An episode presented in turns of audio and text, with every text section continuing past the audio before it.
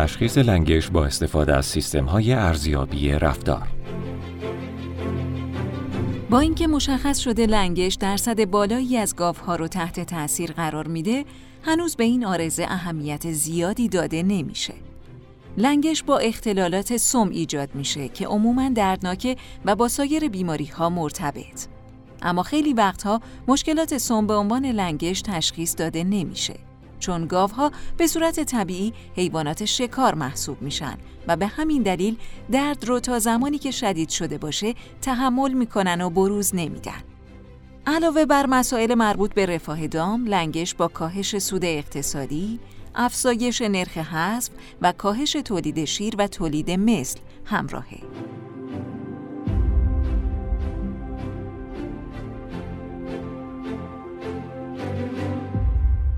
یک روش عملی در تشخیص لنگش بررسی score حرکتی دامه. score حرکتی پنج نمره داره که برای تشخیص گاوهای لنگ از غیر لنگ استفاده میشه. طوری که score یک نشون دهنده گاو سالم و score پنج نشون دهنده گاو به شدت لنگ. عوامل مهمی که بر لنگش تأثیر گذارن اینها هستند. نوع، سختی و لیز بودن محل حرکت دام. این شرایط می‌تونه منجر به امتیاز مربوط به لنگش خفیف بشه. زمانی که یک گاو غیر لنگ در واقع فقط با احتیاط راه میره. لنگش آشکارا بر حرکت گاو و طیفی از انواع رفتارهای دیگه هم تأثیر می‌ذاره. لنگش با تغییرات در رفتار تغذیه مثل کاهش زمان غذا خوردن همراهه. گاوهای لنگ زمان دراز کشیدن طولانی تر، دوره های دراز کشیدن کمتر اما طولانی تر و تنوع بیشتری در طول دوره دراز کشیدن نشون دادن. بنابراین لنگش به احتمال زیاد بر بودجه زمانی روزانه یا الگوهای رفتاری گاوهای شیری تأثیر گذاره.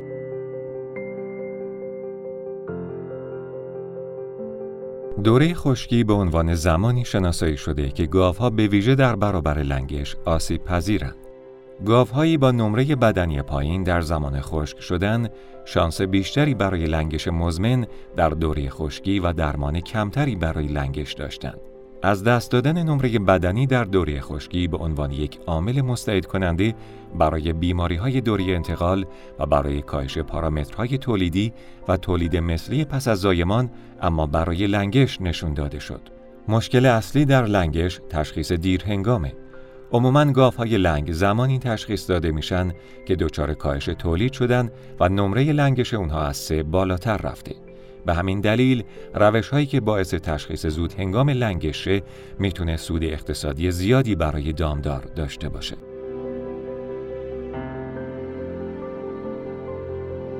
از روش های تشخیص فهلی بررسی رفتار دام هاست. اخیرا برای بررسی رفتار گاوهای شیری از سیستم‌های هوشمند مرتبط با حسگر استفاده میشه. برای بررسی تشخیص لنگش بر اساس تغییر رفتار دام و ارتباط اون با نمره بدنی گاوهای شیری در دوره انتقال تحقیقی در سال 2021 توسط هو و همکارانش انجام شد. این مطالعه اثر لنگش رو بر بودجه زمانی روزانه گاوهای شیری در دوره انتقال تعیین کرد. در مجموع 784 گاو شیری چند شکم از 8 گاوداری هلند به صورت تصویری از نظر حرکت نمره یک تا 5 و نمره بدنی یعنی نمره یک تا 5 امتیازدهی شدند.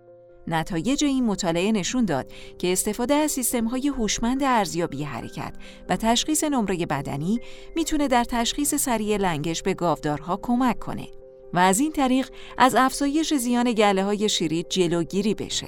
این موضوع خصوصا در دوره انتقال بسیار مهمه و در ادامه بهش اشاره میشه. با هم مروری کنیم بر نکات مهم. لنگش درصد بالایی از گاوها رو تحت تاثیر قرار میده اما هنوز به این آرزه اهمیت زیادی داده نمیشه. لنگش با اختلالات سم ایجاد میشه که عموما دردناکه و با سایر بیماری ها مرتبط. علاوه بر مسائل مربوط به رفاه دام، لنگش با کاهش سود اقتصادی، افزایش نرخ حذف و کاهش تولید شیر و تولید مثل همراهه. یک روش عملی در تشخیص لنگش بررسی score حرکتی دامه. score حرکتی پنج نمره داره که برای تشخیص گاوهای لنگ از غیر لنگ استفاده میشه. score یک نشان دهنده گاو سالم و score پنج نشان دهنده گاو به شدت لنگه. لنگش با تغییرات در رفتار تغذیه شامل کاهش زمان غذا خوردن گاو همراهه. در تحقیق هو و همکارانش برای بررسی لنگش 784 گاو شیری چند شکم از 8 گاوداری هلند به صورت تصویری از نظر حرکت و نمره بدنی بین نمره یک تا پنج امتیازدهی شدند. هر گاو در اوایل و اواخر دوره خشکی و در هفته های چهار و هشت پس از آیش نمره دهی شد. گاوهایی که نمرات حرکتی یک و دو دارند به عنوان غیر لنگ، گاوها با نمره سه نسبتا لنگ و گاوهایی که نمره چهار و پنج دارند به شدت لنگ دسته بندی شدند. گاوها به دو نوع حسگر مجهز شدند که پارامترهای رفتاری رو اندازه گیری می کنند. داده های سنسور برای هر پارامتر رفتاری به طور متوسط بین دو روز قبل و دو روز پس از امتیازدهی حرکتی قرار گرفتند. درصد گاوهای غیر لنگ از 63 درصد در اوایل دوره خشکی به 46 درصد در هفته 8 شیردهی کاهش یافت. این کاهش برای گاوهای با شکم بالاتر شدیدتر بود. گاوهایی که پاییز زایش می‌کردن بیشترین احتمال لنگش رو داشتند. از دست دادن نمره وضعیت بدن بیشتر از 75 صدم در اوایل شیردهی با لنگش در هفته چهار پس از زایش مرتبط بود.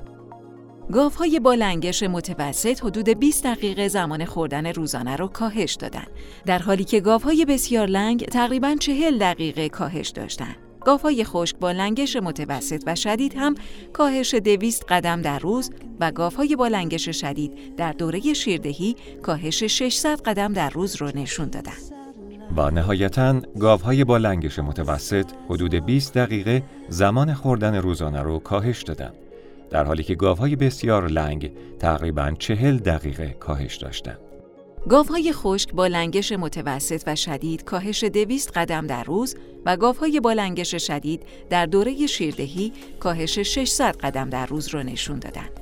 زمان خوابیدن روزانه 26 دقیقه و طول دوره خوابیدن در گاوهای بسیار لنگ در مقایسه با گاوهای غیر لنگ 8 دقیقه بیشتر شد.